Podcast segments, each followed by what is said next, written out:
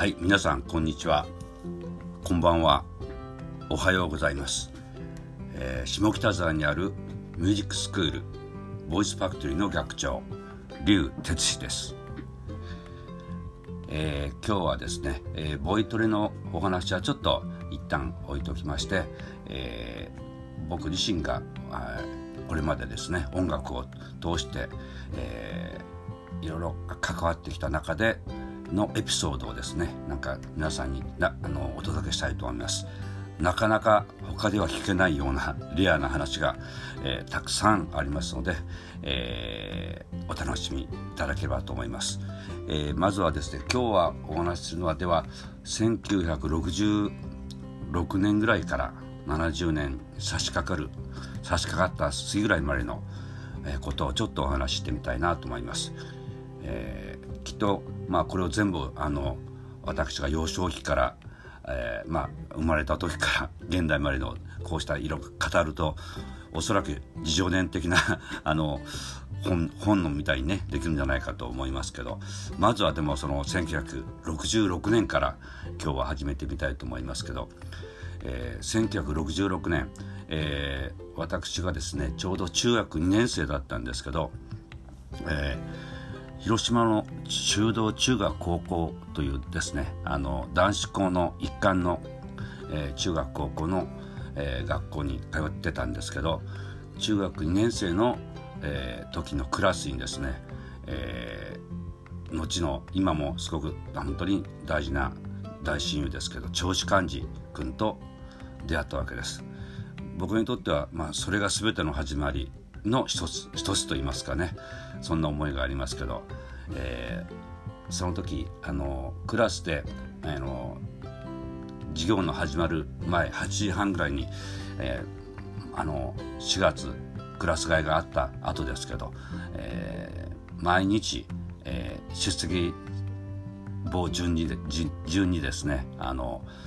ホールホームルームっていうか5分か10分ぐらいなあのあるわけですけどその中で、えー、一人ずつあの自己紹介といいますかね、えー、そういうことをしてて長時間じゃあのあの50音でやってましたから、えー、ちょうど真ん中ぐらいの順番でで彼の彼が自分のことをですねその音楽が好きで、えー、僕はビートルズがすごく大好きですという、えー、コメントをしたに僕はもうすごくあのそこで何ですかあのビビッときたじゃないんですけど自分自身もあのビートルズにすごく影響されてましてその時。で僕はあのその当時山崎哲司という名前だったんですと。今龍哲司っていうのはまた今度ゆっくりあの名前が変わった変あの変遷の理由はお話したいと思いますけど。とにかくその長寛治君がホームホームルームでですね、えー、ビートルズが好き、あ、大好きですという話した後もうすぐ授業が終わって休憩時間に僕の方から声をかけたのを覚えてますけど「あれビートルズ好きなの?」とか言って話して「あ僕もです」ととにかくその当時ビートルズが好きっていうだけでもそれだけでもすごくもうものすごい仲のいい友達になれるというかねそういう時代だったと思うんですけど、えー、彼ともうその瞬間にあの今の未来が予想できるっていうようなねそんな感じで、えー、出会えたんだと思っておりますけど、えー、彼と出会って全てがあのそこから始まったと言いますか。でもその次の日ぐらいからもう2人でですね休憩時間に5分10分ぐらい休憩時間が授業と授業の間にあるんだけどその時にあの教室からちょっと校庭の方に出てね2人でアカペラでもうビートルズのまずはビートルズの曲をねすぐ2人で歌うとポールとジョンのパートをお互いに分けて歌うとですねもうすぐハモったんですよ。えー、すごいねとかいう感じでね もうそれでもうお互いにワクワクドキドキっていう日々が続きまして、えー、そうですね。そのうちも あのお互いに学校にギターを 持ってきてですねアコースティックギターですけどその当時。その当時エレキを持つと、えー、不良だっていうね あのあの世間的なあの風潮だってだったんですね。でもちろんエレキを持ったらいけないってわけじゃなくてアコースティックギターなら許されるみたいな雰囲気がちょっとあってまあきっとでもあの学校の放課後ですね教室とかあと一番今でも忘れないのはトイレの中でね2人でよくアコースギターを弾きながらビートルズとか他にもたくさんいろんなねその当時のあの洋楽の、えー、ハーモニーができる曲をねありとあらゆる曲を、えー、コピーしました。その話はまた今度ゆっくりねどんな曲をやったかっていうのをお話したいんですけどまあそうしてあの2人です。本当にもうすごく音楽三昧のあの中学2年生から始まってですね。でそのそれからは2人で始めてしばらく経って、えー、中学3年ぐらいになった時ですかね。あのもう一人ちょっとメンバー入れようじゃないかみたいな話になって、えー、高橋信彦君っていう今の現、えー、ローダンドスカイのもう大社長になってますけどね。彼が、えー、参加してで3人になってグルックスという、えー、バンド名ををに作ったんですけど実はそのグルックスっていうのは、えー、バンドの命名のは僕が作ったんですけどまあちょっとかあのいい加減な名前ですけどグルックというあの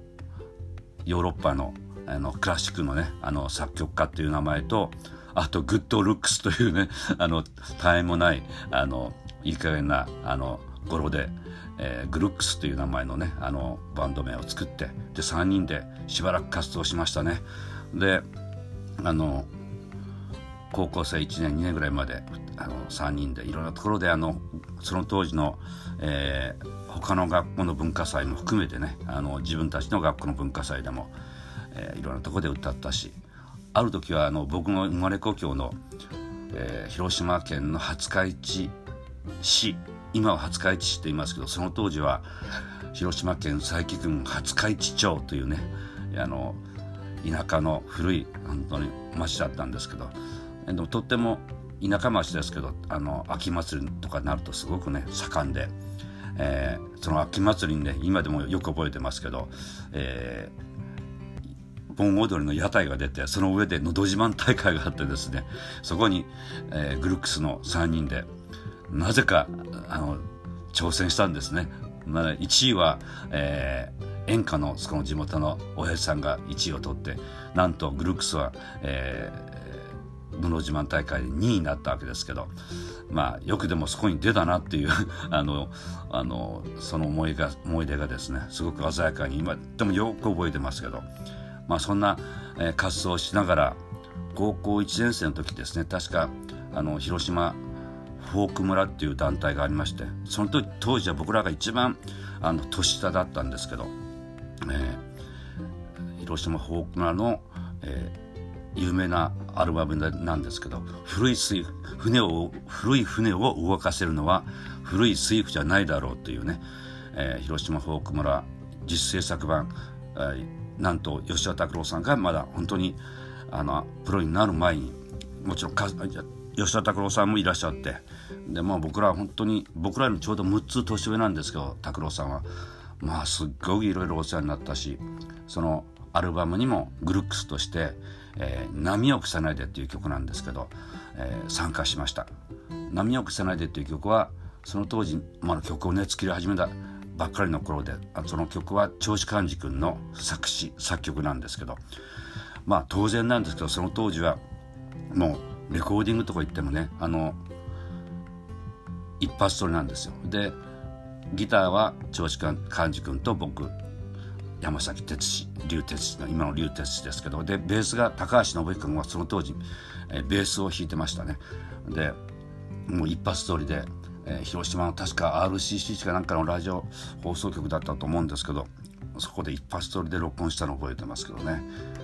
で他のフォークマのメンバーの方たちはなんか東京まであの出て行ってね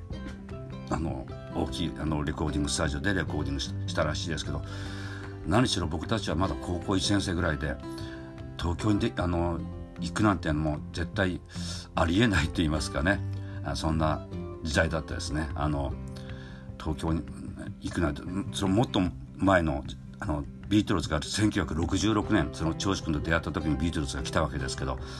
あのそれこそ武道館に行きたかったけど行けるような時代ではなかったのをよく覚えてます。でテレビの前でそのビートルズの話にちょっと戻りますけど確か白黒だったと思うんですね。であのビートルズのそのライブの武道館の模様をですねテレビの前に本当かじかじりついてっていうかあの本当にテレビの目の前からねその目を本当に皿のようにしてその見て本当ワクワクドキドキしたのをね今でも忘れられないですね。はい、でそのグループスというのがちょっとこ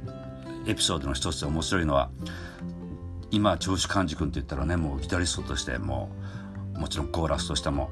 シンガーソングライターとしても、えー、素晴らしい方ですけど方っていうか僕の本当の盟友なんですけど、えー、大親友ですが、えー、その当時はですね、あの高橋信彦君が意外とギターうまかったんですよ最初。それで、あの彼が一番うまいぐらいかな。で僕もギター聴いて長州君もみんな3人ギターだったんだけど最初の最初は何を隠そうと言いますか、えー、高橋君と僕がギターで長州君は、えー、司会とタンバリンボーカルっていうねそういうあの最初のグループの最初はそんな時期もあのあったわけなんですよ。これも非常にねなかなかあの聞けないすごく、えー、レアな話だと思います。でまあ本当にねもういろいろ話したいんですよ。あのこれから、えー、まあ広島フォーク村に僕たちが高校1年生から高校3年なるぐらいまでですかほんの丸2年ぐらいですかねあの参加させていただいたのは。というのはもう3年ぐらいになると高橋君はもう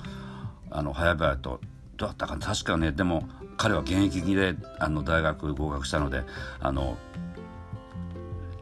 なんですかね音楽がちょっと僕らよりも早めにちょっとあの切り上げて受験勉強に入ったんじゃないかと思います。で僕と長志君は最後までね 12月高3の12月くらいまで、えー、広島フォークのあの「帰郷」とかいうねあのタイトルの、えー、最後の広島フォークナーの確かイベントコンサートだったと思うんですけど、えー、そこまで参加しましたでその時当然吉田拓郎さんが大鳥で今でも素晴らしいあのアコースギター1本でねあもちろん後半何曲かは、えー、フォークマンのですね、えー、白髭さんとか、えー、影山さんあのその当時はベースで参加されてましたけど、えー、皆さんご存知の有名なイメージの歌なんかをねあのミニバンドでやったりとかとにかく拓郎さんのあのステージは今でも僕の中でも焼き付いてますけど伝説のあのライブライブといいますかねコンサートだったと思います。その時僕らもグループとしてグループその時は長志君と2人で2人だけで参加したんだと思いますけど。まあそんなことがあってちょっとまた広島方向に関してはまた漏れたエピソードがたくさんあるんでまた後日話しますけど。でそうしてまああの皆さんがあの僕のかが解散になった後、えー、次の年、えー、高橋君と長志君はですね12月まではそんな活動したにもかかわらず現役で東海大学の歌謡学部にね合格したんですよ。でなので、えー、長志君と高橋君はもう1年あの現役で早く東京に、えー、行ってまして僕も絶対東京をかけるんだっていうそんな思いがありまして絶対あのさっき話したように広島から出るなんてのは大学に行くぐらいの理由がないとあの仕事を始めるとかなんかねそんなあの簡単な言葉で、えー、両親も説得できなかったし、えー、厳しい時代だったと思うんですけど。で それでとにかくなんとか追っかけていこうということでね僕も一浪して次の年にあの東京に東京薬科大学というところで入学してあの理科系なので非常に、えー、あの音楽を続けるのは厳しく、まあ、2年間でドロップアウトしてしまったんですけどその前後の時にあの広島フォーク村の あの僕が浪人した時代だったと思うんですけどね石川高校3年生だったか前後するんですけど確か拓郎さんがその帰郷のライブをの大トリをややられた後にいよいよ拓郎さんがあの東京にですねあの旅立つぞと。エレックレコードからデビューが決まってあのそういう時が日にちあのありましてですね。フォークランドメンバーがあるどっかの教会だったかなんかのそういう施設で集まって拓郎さんの送別会をしたのを今でもよく覚えてますね。拓郎さんとねなんかあのみんなもちろん踊ったんですけどなんかすごく手をつないであのダンスっていうんですか？ワルツみたいなダンスをねおどけてみんなで楽しくこう踊ったのを今でも覚えてますしその送別会が終わった後ですねフォークナのメンバーと拓郎さんとみんなで広島駅に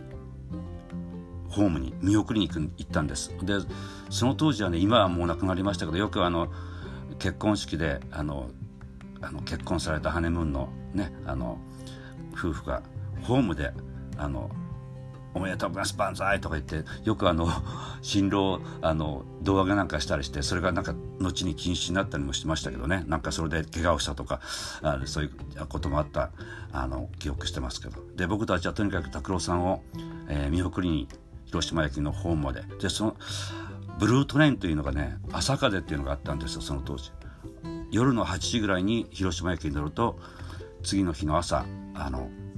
東京駅に8時頃に着くというねそれに拓郎さんが、えー、乗って行かれるのをですねこれから拓郎さん東京で頑張ってくださいってみんなでね拓郎さん万歳万歳万歳とそしてね見送あの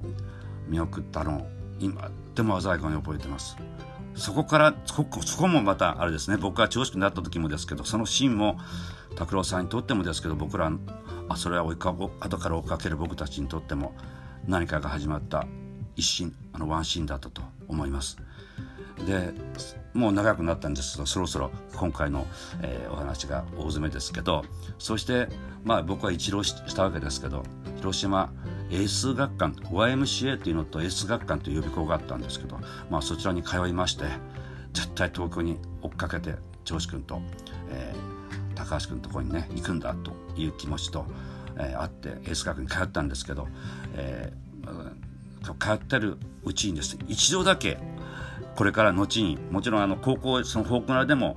よくあのたまに顔を合わせたんですけど暮れの広島フォークラフォーク村支部にいた浜田省吾君がもちろんその当時高校の頃から顔見知りではあったんですけど彼もまあ僕と同じで浪人してましてで広島エース学館に通ってたわけですね。えー、でなぜかでもね夏だったと思うんですけど一度だけその広島エース学館でばったり あの浜田君と会って「おお!」とか言ってね「元気?」とか言って「うんとにかくまた東京で会おうなみたいな感じで約束して別れたの覚えてるんですけどただ彼はあんまりエース学に来てなかったのかと僕は思うんですなぜか僕はある程度言ってた記憶があるんだけどその1年間の間に一度きりしか その予備校で彼と会わなかったんですけど、えー、まあそういうエピソードがあってで翌年めでたく彼は神奈川大学に合格してそこから今度は東京シリーズとしてあの音楽の第2の旅が始まりますけどそのそれに関してはまた次回機会を見つけて皆さんにお届けしたいと思います、えー、では今日はこれくらいにしておきます。また是非よろしくお願いしよろしくお願いします。リュウテでした。